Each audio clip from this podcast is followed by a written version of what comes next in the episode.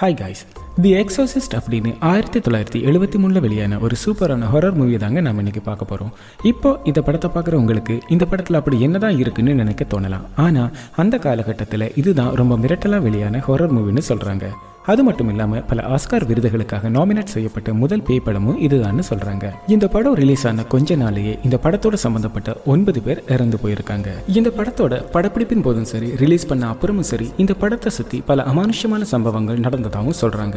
அதெல்லாம் என்னங்கிறத இந்த வீடியோவோட கடைசியில பார்க்கலாம். இப்போ இந்த படத்தோட ஒன்லைனரை சுருக்கமா பார்த்துடலாம். ரேகன் என்கிற பன்னிரெண்டு வயசு பொண்ணு உடம்புல பசுசுன்னு சொல்லப்படுற ஒரு கொடூர சாத்தான் புகுந்துடுது. அந்த பொண்ணு உடம்புல இருந்து அந்த கொடூர சாத்தான விரட்டி அந்த சின்ன பொண்ணை காப்பாத்தினாங்களா இல்லையா என்கிறதாங்க இந்த படத்தோட கதை. வாங்க படத்துக்கு போகலாம். நான் உங்கள் மதன். நீங்கள் பார்த்துக்கொண்டிருப்பது மதன் டாக்கேஸ். படத்தோட ஓப்பனிங் சீன்ல ஈராக்ல உள்ள ரொம்ப பழமையான ஹட்ரா நகர்ல அகழ்வாராய்ச்சி நடந்திருக்க மாதிரியும் கூடவே அந்த அகழ்வாராய்ச்சியில லங்கஸ்டர் மெர்ரின்னு அழைக்கப்படுற ஒரு மூத்த பாதிரியாரும் ஈடுபட்டிருக்கிற மாதிரி காமிக்கிறாங்க. அப்போ அந்த இடத்துல அவருக்கு ஒரு சிறிய சில மாதிரி ஒன்று கிடைக்குது.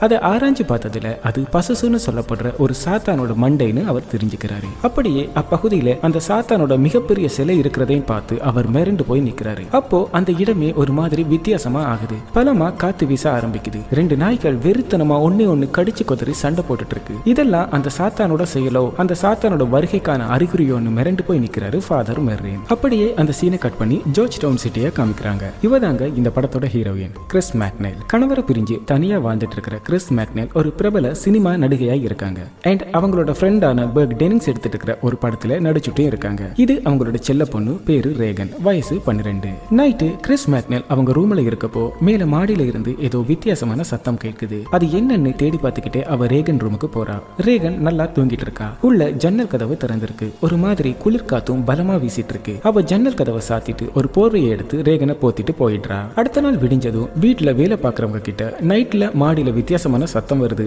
எலியோ தெரியல. ஒருக்கா என்னன்னு பாருங்கன்னு சொல்றா. இவர் தான் இந்த படத்தோட ஹீரோ. பேரு டேமியன் கராஸ். இவரை பத்தி சொல்லணும்னா இவர் ஒரு சைக்காட்ரிஸ்ட் ஃபாதர் அண்ட் ஒரு நல்ல பாக்ஸரும் கூட. வேலை காரணமா வேற இடத்துல தங்கிட்டு இருக்கிற ஃபாதர் டேமியன் தனியா வாழ்ந்துட்டு இருக்கிற உடம்புக்கு முடியாத தன்னோட அம்மாவை பார்க்க போறாரு. அவங்க கூட சந்தோஷமா பொழுத கழிக்கிறாரு. ஏமா இப்படி தனியா இருக்கீங்க? என் கூட வந்துடுங்க. இல்ல வேற இடத்துக்காச்சும் கூட்டி போறேன்னு டேமியன் சொல்லவும் இது என் வீடு. இந்த வீட்டை விட்டு நான் எங்கேயும் வரமாட்டேன்னு கராரா சொல்லிடுறாங்க அவரோட அம்மா. அப்புறம் அவங்க செலவுக்கு பணத்தை வச்சுட்டு ஃபாதர் டேமியன் அங்கிருந்து கிளம்பிடுறாரு. கிறிஷ் மேக்னெல் ஷூட்டிங் முடிச்சு வீட்டுக்கு வர்றா. இவ பேரு ஷரண் கிறிஷ் மேக்னெலுக்கு உதவியாளரா இருக்கா. என்னமோ இன்விடேஷன்ஸ் வந்திருக்கதா அவகிட்ட கொடுக்குறான் அன்னைக்கு தன்னோட பொண்ணு கூட ஜாலியா விளையாடிட்டு இருக்கிற கிரிஷ் அங்க ஒரு ஒகுஜா போட் இருக்கத பாக்குறா. இது எப்படி கிடைச்சதுன்னு கேக்குறா. வெளியே இருந்து எடுத்ததா ரேகன் சொல்றா. உனக்கு இது விளையாட தெரியுமா? எப்படி விளையாடுறதுன்னு கிரிஷ் கேட்கவும் எங்கூட இதை கேப்டன் ஹவுடி விளையாடுவார்னு சொல்றா ரேகன். கேப்டன் ஹவுடியா? யார் அதுன்னு அவ கேக்குறப்போ? நான் கேள்வி கேட்பேன் அவர் பதில் சொல்லுவாருன்னு சிரிச்சுக்கிட்டே சொல்றா ரேகன். ஒகுஜா போர்டு விளையாடிக்கிட்டே கேப்டன் ஹவுடி ஏ அம்மா கியூட்டா இருக்காங்களான்னு சிரிச்சுக்கிட்டே கேக்குறா ரேகன். தன் பொண்ணு ஏதோ விளையாட்டா பண்ணிட்டு இருக்கான்னு அதை பெருசு பண்ணாம விட்டுறா கிரிஷ் மேக்னல். அப்புறம் ரேகன் அவ ரூம்ல தூங்க வச்சுட்டு தானும் தூங்க போயிடுறான் நைட்டு ஃபோன் ரிங் ஆகுது. கிறிஷ் எந்திரிச்சு கால் பேசிட்டு பார்த்தா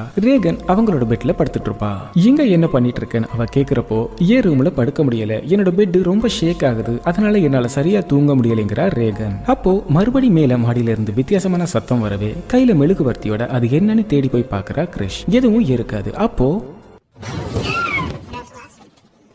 இப்படி திடீர்னு மெழுகுவத்திலிருந்து தீப்பிளம்பி எடுக்குது. அதே சமயம் வீட்டுல வேலை பார்க்குற வயசானவர் டார்ச் லைட் அடிக்கவும் கிறிஷ் மேக்னேல் பயத்துல ஷாக் ஆயிடுறா. மறுநாள் காலையில ஒரு சர்ச்சை காமிக்கிறாங்க. அந்த சர்ச்சில் உள்ள மாதாவோட சிலை ரொம்ப பயங்கர கொடூரமா மாறி இருக்கத பார்த்து மிரண்டு போய் நிக்கிறாரு அந்த சர்ச் ஃபாதர் ரேகன் தன்னோட பெட் ஷேக் ஆகுது. தன்னால தூங்க முடியலன்னு சொல்லியிருப்பா இல்லையா? அதனால தன்னோட பொண்ணுக்கு உடம்புக்கு ஏதும் முடியலன்னு நினைச்சு கிறிஷ் மேக்னேல் அவளை டாக்டர் கிட்ட கூட்டிட்டு போறா. டாக்டரும் அவளுக்கு எல்லா டெஸ்ட்டும் எடுத்து பாக்குறாரு ஆரம்பத்துல டாக்டர் கிட்ட நல்லபடியா காப்பரேட் பண்றா ரேகன். திடீர்னு அவ கண்ணுக்கு ஒரு சாத்தானோட உருவம் தெரியுது. அதுல இருந்து ரேகன் ரொம்ப கடுமையா டாக்டரையே திட்ட ஆரம்பிக்கிறா. ரொம்ப வித்தியாசமா நடந்துக்கிறா. அவளை செக் பண்ண டாக்டர் அவ உடம்புக்கு ஒண்ணுமில்ல. அவ மனசுல தான் ஏதாச்சும் டிப்ரெஷன் இருக்கலாம். நீங்களும் அவ அப்பாவும் பிரிஞ்சிருக்கீங்க. அதனால கூட அவளுக்கு டிப்ரெஷன் இருக்கலாம். சரியாகிவிடும் ரெண்டு மூணு வாரம் வெயிட் பண்ணி பார்க்கலாம்னு சொல்லி அனுப்பி வச்சிடுறாரு. அடுத்த சீன்ல ஃபாதர் டேமியன் அவரோட அங்கிள் கூட ஒரு மென்டல் ஹாஸ்பிட்டலுக்கு வர்றாரு. டேமியனோட அங்கிள் தான் அவரோட அம்மாவை இந்த ஹாஸ்பிட்டல்ல சேர்த்திருப்பாங்க. டேமியன் அவரோட அம்மாவை போய் பாக்குறாரு ஏன் என்னைய இங்க சேர்த்தன்னு அவரோட அம்மா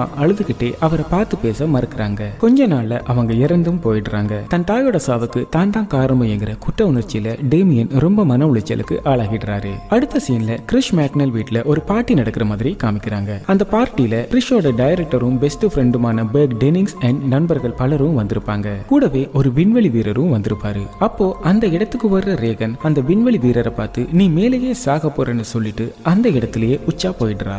எல்லாரும் மன்னிச்சு இருங்க என் பொண்ணுக்கு கொஞ்சம் உடம்பு சரியில்லைன்னு சொல்லிட்டு கிரிஷ் ரேகனை கூட்டி போய் குளிப்பாட்டி அவ பெட்ல தூங்க வைக்கிறா. அப்படி ரேகனை தூங்க வச்சுட்டு கிரிஷ் வெளியே வர்றப்போ ரேகன் ரூம்ல இருந்து அவ கதற சத்தம் கேக்குது. ஓடி போய் பாக்குறா. அப்போ ரேகனோட பெட் ஃபுல்லா கண்ணா பின்னான்னு கோர தாண்டவம் ஆடிட்டு இருக்கும்.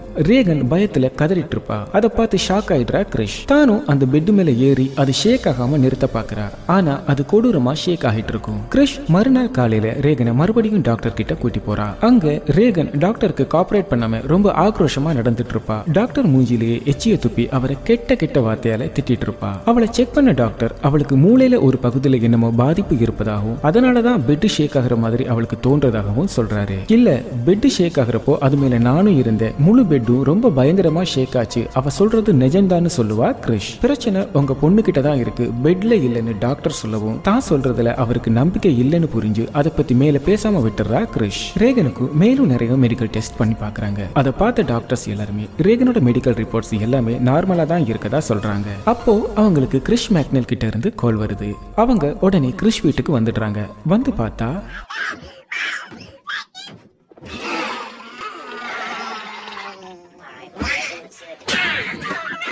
அப்புறம் எப்படியோ அவளுக்கு ஒரு இன்ஜெக்ஷனை போட்டு தூங்க வச்சிடுறாங்க. ஒருவேளை பிளிப் பர்சனாலிட்டியா இருக்கலாம்னு சந்தேகப்படுறாங்க. மேலும் சில டெஸ்ட் பண்றாங்க. அதுவும் நார்மல்னு தான் வருது. அதனால கிரிஷ் ரேகனை வீட்டுக்கு கூட்டிட்டு வந்துடுறா. கிரிஷ் வெளியே போய் நைட்டு வீட்டுக்கு வர்றப்போ வீட்டுல யாருமே இல்ல. ஷரனை கூப்பிட்டுக்கிட்டே ரேகன் ரூமுக்கு போறா கிரிஷ். எப்பவும் போல அவ ரூம் ஜன்னல் கதவு திறந்து பலமா குளிர் காத்து வீசிட்டு இருக்கு. அந்த குளிர்ல ரேகன் போர்வை கூட இல்லாம படுத்து தூங்கிட்டு இருப்பா. ஜன்னலை மூடி ரேகனை போத்திட்டு ரொம்ப கோபத்தோட கீழே வர்றா. அப்போ அங்க வர்ற ஷரனை கடுமையா கோச்சுக்கிறா. என் பொண்ணை பாத்துக்காம அவளை தனியா விட்டு எங்க போனேன்னு திட்டுறா. நான் அவளை தனியா விட்டு போகல. பர்க் டெனிங்ஸ் வீட்டுக்கு வந்திருந்தாரு.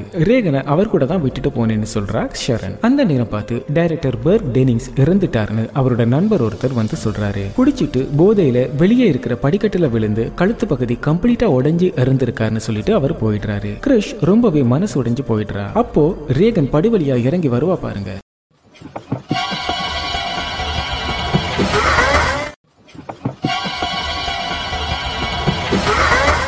அப்புறமா ஒரு சைக்காட்ரிஸ்ட் ரேகனை பார்க்க வர்றாரு. அவகிட்ட பேசுறாரு. அவளும் அவர் கேக்குறதுக்கு பதில் சொல்லிட்டே இருக்கா. உனக்குள்ள வேற யாராச்சும் இருக்காங்களான்னு கேட்கவும் ஆமா அப்பப்போ இங்கிற ரேகன். அது யாரு? கேப்டன் ஹவுடியான்னு கேட்கவும் தனக்கு தெரியாதுன்னு ரேகன் சொல்றா. நான் கேக்குற கேள்விக்கு அவர்கிட்ட பதில கேட்டு சொல்றியான்னு டாக்டர் கேட்கவும் இல்ல எனக்கு பயமா இருக்குங்கிற ரேகன். அவர் என்கிட்ட பேசினா நான் உன்னை அவர்கிட்ட இருந்து விடுவிப்பேன். அவர்கிட்ட இருந்து வெளியே வரணுமான்னு டாக்டர் கேட்கிறாரு அப்போ அவ ஆமாங்கிறா. அப்புறம் அந்த சைக்காட்ரிஸ்ட் டாக்டர் ரேகனுக்குள்ள இருக்கிற சாத்தான் கிட்ட பேச ஆரம்பிக்கிறார்.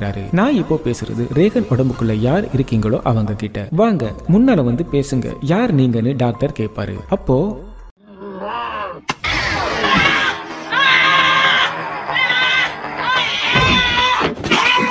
எல்லா டாக்டர்ஸும் ஒன்னா உட்காந்து அவளுக்கு என்ன பிரச்சனைன்னு டிஸ்கஸ் பண்றாங்க. எத்தனை டாக்டர்ஸ் இருந்தும் உங்களால என் பொண்ணை சரிப்படுத்த முடியலைன்னு கிரிஷ் டென்ஷன் ஆகி கத்திட்டு இருக்கா. அப்போ அந்த டாக்டர்ஸ்ல ஒருத்தர் எக்ஸோரிசம் ட்ரை பண்ணி பாருங்கன்னு சொல்றாரு. கிண்டர்மேன் சொல்லப்படுற ஒரு டிடெக்டிவ் பேர்க் டெனிங்ஸோட சாவ பத்தி விசாரணை பண்ண கிரிஷோட வீட்டுக்கு வர்றாரு. சம்பவம் நடந்தப்போ ரேகன் எங்க இருந்தான்னு கேக்குறாரு. அப்போ கிரிஷ் அவ ரூம்ல தூங்கிட்டு இருந்தான்னு சொல்றா. எனக்கு தோன்ற வரைக்கும் பேர்க் டெனிஸ் குடிச்சிட்டு விழுந்து சாகல. அவரை யாரோ ரொம்ப பவர்ஃபுல்லான யாரோ அவரோட கழுத்தை முரட்டுத்தனமா திருப்பி சாகடிச்சு உங்க பொண்ணு ரூம்ல இருந்து விண்டோ வழியா தூக்கி வீசி இருக்காங்கன்னு கிண்டர்மேன் சொல்லவும் கிரிஷ் பயத்துல நடுங்கியே போயிடுறா. அவ எழுந்ததும் அவகிட்ட மெதுவா விசாரிச்சு பாருங்கன்னு சொல்லிட்டு அவரு கிளம்பிடுறாரு. அப்புறம் திடீர்னு மேல ரேகன் ரூம்ல இருந்து ரேகன் அலற சத்தம் கேட்கவும் கிரிஷ் வேகமா ஓடி போய் பாக்குறான் அப்போ ரேகன் தன்னைத்தானே காயப்படுத்திட்டு இருப்பா. கிரிஷ் அவளை ஸ்டாப் பண்ண போவா. அப்போ ரேகனுக்குள்ள இருக்கிற சாத்தான் கிரிஷ கடுமையா தாக்கி தள்ளி விட்டுரும். கிரிஷ் அலற சத்தம் கேட்டு ஷெரின் ஓடி வர்றான் அப்போ கதவு தானா சாத்திக்குது. ஒரு பெரிய கபோர்டு அவன் மேல விழ வருது. ஜஸ்ட் மிஸ்ல அவ தப்பிடுறா. அப்போ ரீகனோட கழுத்து திரும்பும் பாருங்க. இப்படி தாண்டி உன் பொண்ணு என்னைய கொன்னான்னு அவளுக்குள்ள இருக்கிற டைரக்டர் பர்க் டெனிஸோட ஆவி சொல்லும். கிரிஷ் பயத்துல கதற ஆரம்பிச்சிட்றா. அப்புறம் கிரிஷ் ஃபாதர் டேமியனை மீட் பண்ணி தனக்கு தெரிஞ்ச ஒருத்தருக்கு பேய் பிடிச்சிருக்கதா சொல்லி எக்ஸோரிசம் பண்றத பத்தி பேசுறா. இந்த காலத்துல போய் இதெல்லாம் நம்பிட்டு இருக்கீங்களா நான் பிரயஸ்ட் ஆனதுல இருந்து இதுவரைக்கும் ஒரு தடவை கூட அதை பண்ணதே இல்லைங்கிறாரு ஃபாதர் டேமியன் கடைசியில அது வேற யாரும் இல்ல என் பொண்ணுக்கு தான் பேய் பிடிச்சிருக்கு அவளுக்கு தான் எக்ஸோரிசம் பண்ணணும்னு சொல்லி அவர்கிட்ட ஹெல்ப் கேட்கிறா கிரிஷ் அதுக்கு ஃபாதர் டேமியன் மறுக்கிறாரு ஒரு ஸ்பெஷலிஸ்ட் டாக்டரா வேணா வந்து பாக்குறீங்கிறாரு டேமியன். ஏற்கனவே ஆயிரம் டாக்டர்ஸ் பார்த்து முடியாம தான் உங்ககிட்ட வந்திருக்கேன். தயவு செஞ்சு எக்ஸோரிசம் பண்ணி என் பொண்ணை காப்பாத்தி கொடுங்கன்னு அழுது கெஞ்சுவா கிரிஷ். கடைசியில வேற வழி இல்லாம ஃபாதர் டேமியன் எக்ஸோரிசம் பண்ண ஒத்துக்கிறாரு. ஆனா எக்ஸோரிசம் பண்ணணும்னா சர்ச்சில் பர்மிஷன்லாம் வாங்கணும். அதுக்கெல்லாம் கொஞ்சம் டைம் ஆகும்னு சொல்றாரு டேமியன். அப்புறம் ரேகனை பார்க்க டேமியன் அவ வீட்டுக்கு வர்றாரு. ஹலோ ரேகன் நான் உன் அம்மாவோட ஃப்ரெண்டு நான் உனக்கு ஹெல்ப் பண்ண வந்திருக்கேன்னு ஃபாதர் டேமியன் சொல்ல நான் டெவில் ஒழுங்கா என் கட்டுக்களை அவுத்து விட்டுரு அப்படின்னு ரேகனுக்குள்ள இருக்கிற சாத்தா மிரட்டலா சொல்லும் ரேகன் எங்கன்னு டேமியன் கேட்கும்போது அவ நம்ம கூட தான் இருக்கான்னு சாத்தா சொல்லு. உன் அம்மாவும் எங்க கூட தான் இருக்கா? ஏதோ அவங்க கிட்ட பேசணுமான்னு அந்த சாத்தான் டேமியனை பார்த்து கேட்கும் ஓ அப்படியா? அது நிஜம்னா எங்க அம்மாவோட பேரை சொல்லு பார்க்கலாம்னு டேமியன் கேட்பாரு அப்போ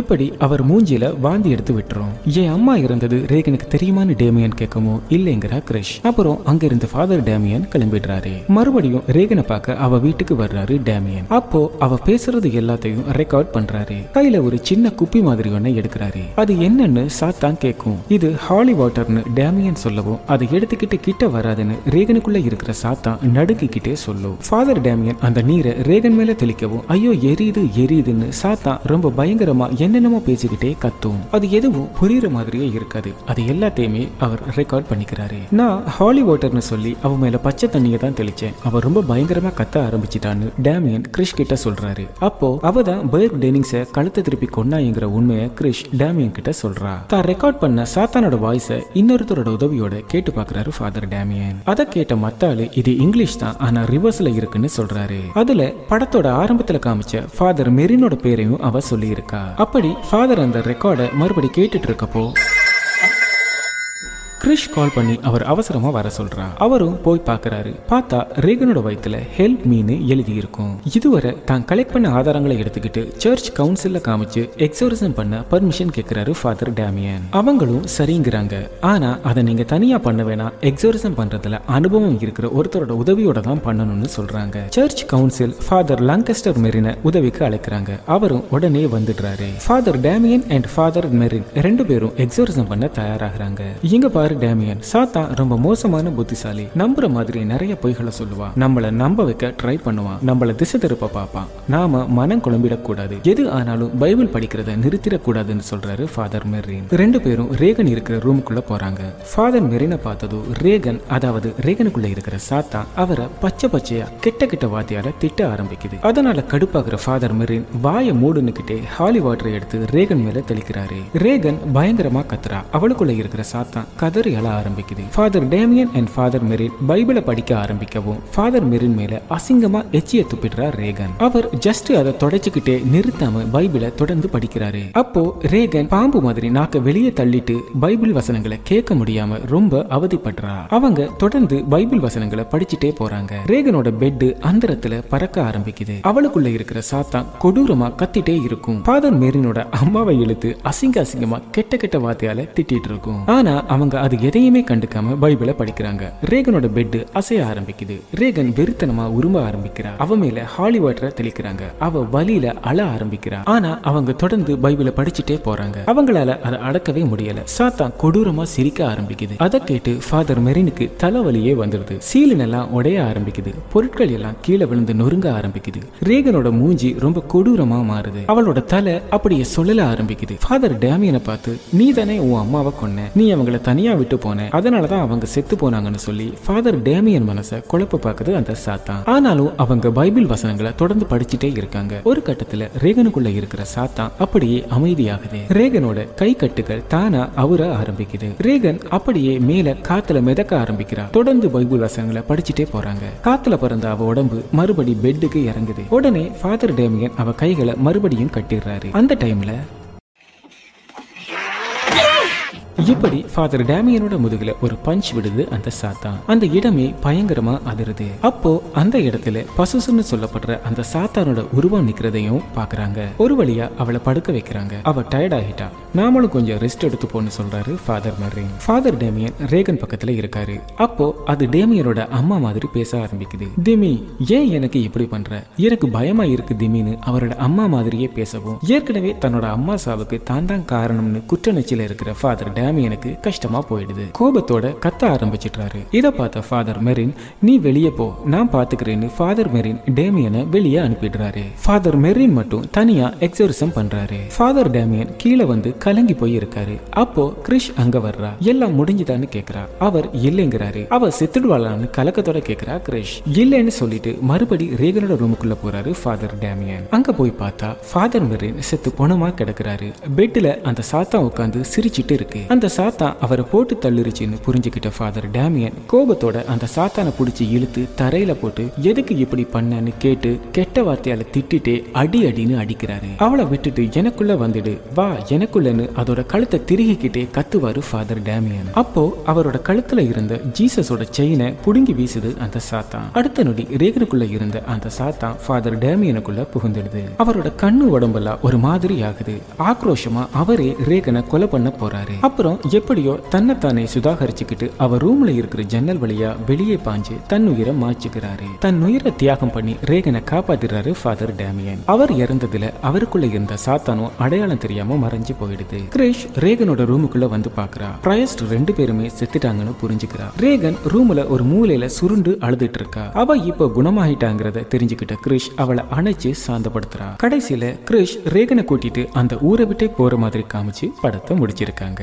இப்போ இந்த படத்தை சுத்தி நடந்த முக்கியமான மற்றும் அமானுஷ்யமான விஷயங்கள் என்னங்கிறத பார்த்துடலாம். ஒரு உண்மை சம்பவத்தை மையமா வச்சு வில்லியம் பீட்டர் பிளாட்டியினால வெளியிடப்பட்டது. எக்ஸோசிஸ்ட் அப்படிங்கிற நாவலை தழுவித்தான் ஆயிரத்தி தொள்ளாயிரத்தி எழுபத்தி மூணுல அதே பேர்ல இந்த படத்தை வில்லியம் ஃப்ரெட்கின் எடுத்திருந்தாரு. தொழில்நுட்ப வளர்ச்சி இல்லாத அந்த காலத்துல தி எக்ஸோசிஸ்ட் ரொம்பவே ஒரு அட்வான்ஸ்டான திகில் படமா எல்லாராலும் பார்க்கப்பட்டது. படத்தை பார்த்த பலரும் தலை சுத்து வாந்தி மயக்கம்னு பல உடல் உபாதைகளுக்கு ஆளானாங்களாம். இதனாலேயே இந்த படம் ஓடின தியேட்டர்களுக்கு வெளியே எப்பவுமே சில ஆம்புலன்ஸ் வண்டிகள் தயாராக இருக்குமா? இன்னொரு விசித்திரமான தகவல் என்னன்னா இந்த படத்தை பார்த்த ஒரு ஆளு மயங்கி முன் சீட்ல விழுந்து தன்னோட தாடையை உடைச்சுக்கிட்டாரா? இதுக்கு காரணம் இந்த படத்துல வந்த காட்சிகள் தான்னு வான பிரதர்ஸ் மேல வழக்கு தொடர்ந்து நஷ்டஈடும் பெற்றுக்கிட்டதா சொல்லப்படுது. மத ரீதியா இந்த படத்துக்கும் இந்த படத்துல நடிச்சவங்களுக்கும் எதிர்ப்பும் கொலை மிரட்டல்களும் வந்துதான். அதனாலேயே கிட்டத்தட்ட ஒரு வருடம் வரை இப்படத்துல நடிச்சவங்களுக்கு வான பிரதர்ஸ் நிறுவனம் பாதுகாப்பு வழங்கியதாக சொல்லப்படுது. இந்த படம் தயாரிப்புல இருந்த காலத்திலையும் ரிலீஸ் ஆன காலகட்டத்திலையும் இந்த படத்தோட சம்பந்தப்பட்ட ஒன்பது பேர் மொத்தமா இறந்து போயிருக்காங்க. இப்படத்துல நடிச்சவங்களுக்கும் செட்ல வேலை பார்த்த பலருக்கும் அப்பப்போ ஏதாச்சும் விபத்துகள் ஆகிட்டே இருக்குமா? அதனாலேயே இப்படத்தை ஒரு சபிக்கப்பட்ட படமா எல்லாராலும் பார்க்கப்பட்டது. அது மட்டும் இல்லாம ப்ரொடக்ஷன் ஹவுஸுக்கு பேசுவதற்காக வைக்கப்பட்டிருந்த டெலிபோன் அப்பப்போ தானா அந்தரத்துல மிதந்து கீழே விழுந்திருக்கு. இதை அந்த செட்ல வேலை பார்த்த எல்லாரும் பார்த்ததாகவும் சொல்லப்படுது. இப்படத்துல எக்ஸோரிசம் காட்சிகளுக்கு உதவுவதற்காக ரிலீஜியஸ் டெக்னிக்கல் அட்வைசரா தோமஸ் பெர்மின்ஹாம்னு அழைக்கப்படுற பாதிரியாரை நியமிச்சிருக்காங்க. அந்த செட்ல பல அமர்ஷமான விஷயங்கள் நடந்ததால பேயோட்டும் சடங்கு பண்ண சொல்லி அவரிடம் படக்குழு கேட்டிருக்காங்க. ஆனா ஃபாதர் அதுக்கு மறுத்திருக்கிறாரு. ஏற்கனவே எல்லாரும் பயந்து போய் இருக்காங்க இப்போ நான் அந்த சடங்கெல்லாம் பண்ணா அது அவங்க பயத்தை இன்னும் அதிகரிக்கும்னு சொல்லியிருக்காரு. ஆனா அடுத்த நாளே அந்த படத்துக்காக போடப்பட்ட செட்ல ஒரு பெரிய தீ விபத்து ஏற்பட்டு அந்த செட் முழுசா எரிஞ்சு சாம்பலா போயிருக்கு. அதுக்கப்புறம் ஃபாதர் தோமஸ் பெர்மின்ஹாம் தன்னோட எண்ணத்தை மாத்திக்கிட்டு அந்த படம் எடுத்துட்டு இருந்த இடம் மற்றும் அந்த படத்துல நடிச்சிட்டு இருந்த இருந்தவங்க அண்ட் அந்த செட்ல வேலை பார்த்தவங்கன்னு எல்லாருக்குமே பல சடங்குகள் பண்ணதாகவும் சொல்லப்படுது.